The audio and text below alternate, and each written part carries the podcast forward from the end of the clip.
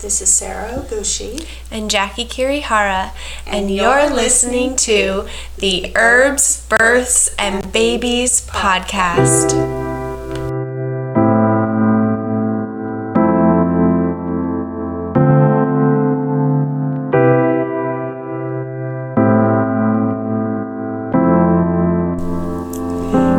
Today we're going to talk about one of my favorite things, and that's water birth.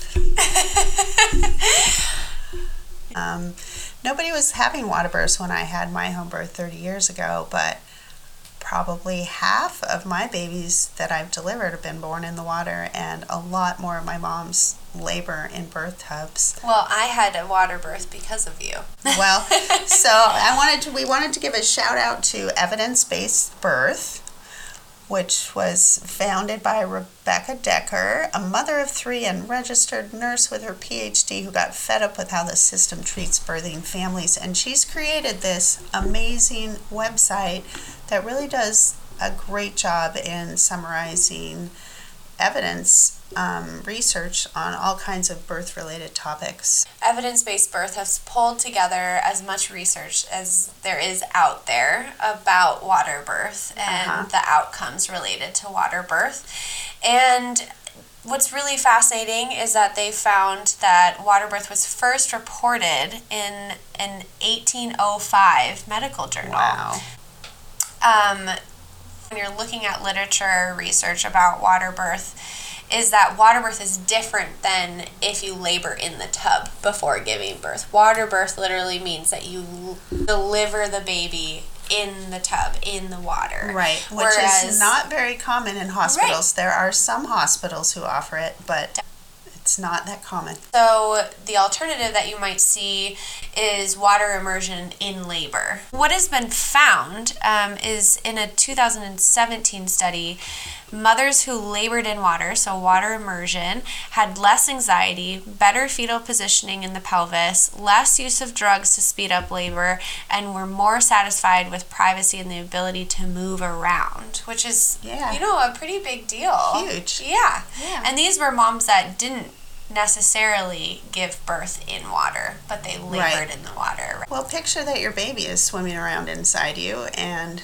with mom moving around in water, they're just more able to get in a better position. When land birth and water birth were compared between studies, no differences were found in newborn outcomes.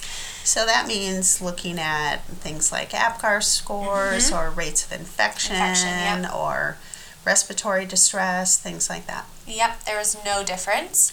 And uh, in the evidence based birth um, research, they came across the Midwives Alliance of North America Statistics Project, which is actually close to home because. Because I participate in that, as Yeah. do most out of hospital birth midwives Yeah. that I know. And it's more widely So- known as MANA Stat. Manistats, yes. And 2014 would have included some of my births. which is really cool. Yeah. And um, they actually produced the largest observational study on water birth and largest published study to report results from the U.S. related to water birth. Um, and it found that overall babies born in in the water experienced better health outcomes actually than babies born on land. So That's that awesome. was really amazing. And then in a 2014 review article in the Journal of Midwifery and Women's Health that included two randomized trials and 36 observational studies, found that water birth increases how satisfied mothers are with their pain relief during their labor and overall birth experience. So, mm-hmm. really great maternal outcomes as well as the newborn outcomes. Mm-hmm. There's also um, an increased chance of birthing with an intact perineum, meaning mm-hmm. no tearing, as well as you know lower rates of episiotomy procedures, in addition to reduced rates of postpartum hemorrhage or maternal bleeding postpartum. And so That's really cool. I will say that I don't promise that if you're going to deliver in the tub, you're going to not tear. Right. Because there are many factors that are involved in tearing, and we were just talking about how we need to have a whole podcast devoted to that topic. But it does seem that by helping your tissues relax and stretch in the warm water that you're more likely to not have a significant tear. There's no doubt that a lot of women get in there and you can just visibly see them relax more. Um, let's be very clear, it's not the same as an epidural. No. You still feel your contractions, huh? Oh, yes. Oh, yeah. You But- feel all the things. feel all the things, but um, it does help some. Yeah. It really does seem like it helps some. That said, we often suggest not getting in the tub too soon. Yeah. It seems like when you're early labor, pre labor, into early labor, really getting into active labor is a time when labor is gaining momentum. Mm-hmm. And if you get in the tub too early, sometimes it slows things down. Like, and on the other hand, if you get to a certain point when contractions are just coming, coming, coming, then it really can help. Um, it doesn't slow things down. In fact, sometimes it seems like it speeds things up because the mother Uh-huh. is more able to relax into it and just sort of not fight it or something. Right. And so a lot of what we're looking for, because it's not necessarily a direct like dilation point Right. or measurement that we're looking Right. for to be like okay green light you can get into the tub Yeah. it's more or less assessing the contraction pattern and intensity and then if we feel like it might be a good time going into the tub and then making sure that we're still keeping up with that contraction pattern There definitely are some labors where they get in the where it seemed like we had the momentum. We're like, great, get in the tub, and she does, and then it does things like seem like it slows things down. But maybe for a little while that's okay. She gets a little break. It's almost like it's not the same as taking a nap, but just sort of you know gathering your strength again if you've been up for a long time anyway. It's okay to have times in labor that are more of a lull. yeah But then at a certain point, it's like, all right, we, we, we really need to get on and have this baby. So we may need to then get out for a while and be more active and go for a walk or move around or or just be in a different space Sit on a- sit on the toilet sit on the toilet, sit on the ball, bounce around, something. Yeah. I think maybe 80% of my moms maybe labor in the tub and about 50% of them are actually there when the baby comes out. yeah Because the other situation that comes up is they even start to push in the tub, but then it's a hot, harder push. Yeah. Sometimes it takes two, three, even occasionally four hours to push out a baby.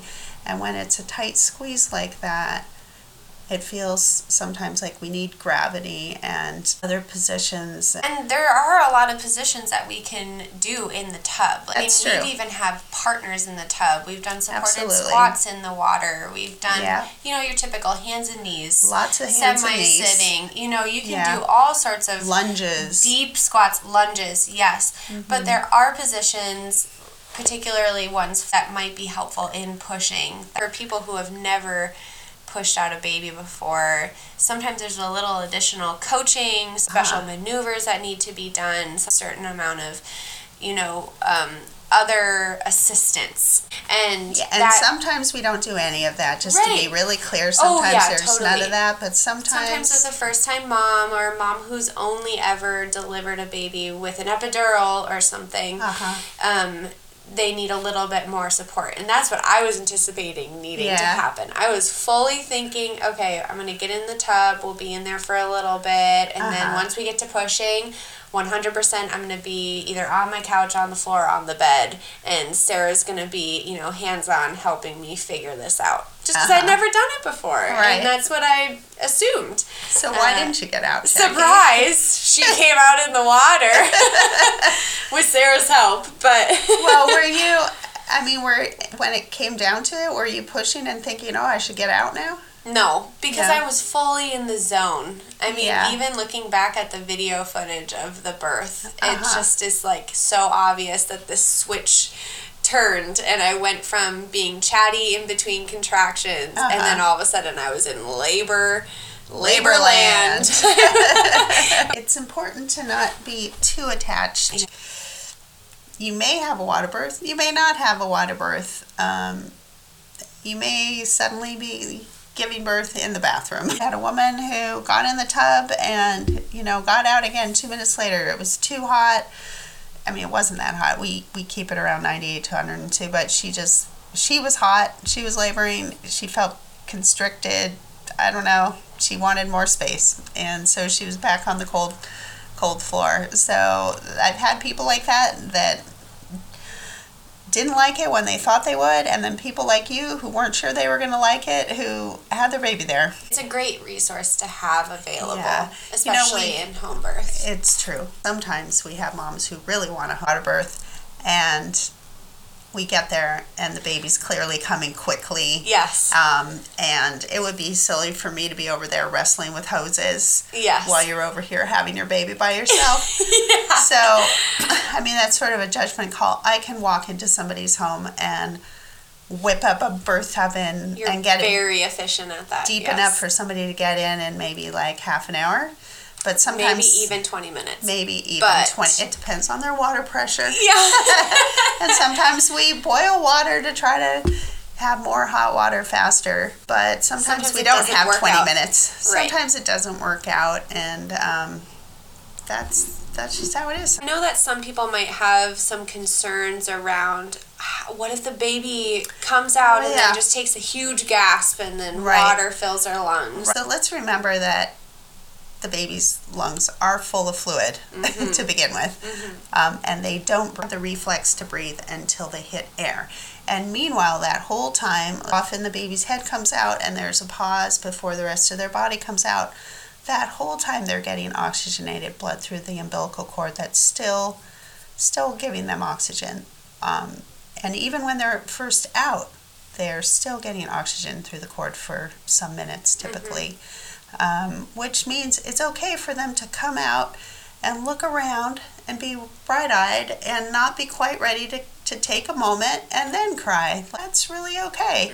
We can tell when, the, you know, they've had a big day. Let's give them a moment before they go on to the next thing, which is breathing.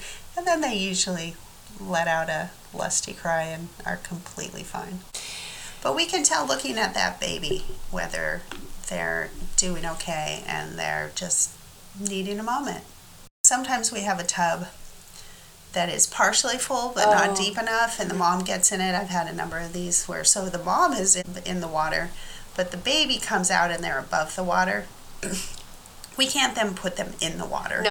So uh, sometimes I've had to have people raise up their bottom a little higher or something to have the baby come out. So that's not quite a water birth if mom is partially in the water. it's like above the water birth. So we go, oh, maybe this child will be more of a boater or a water skier or something as opposed to a, swimmer. swimmer.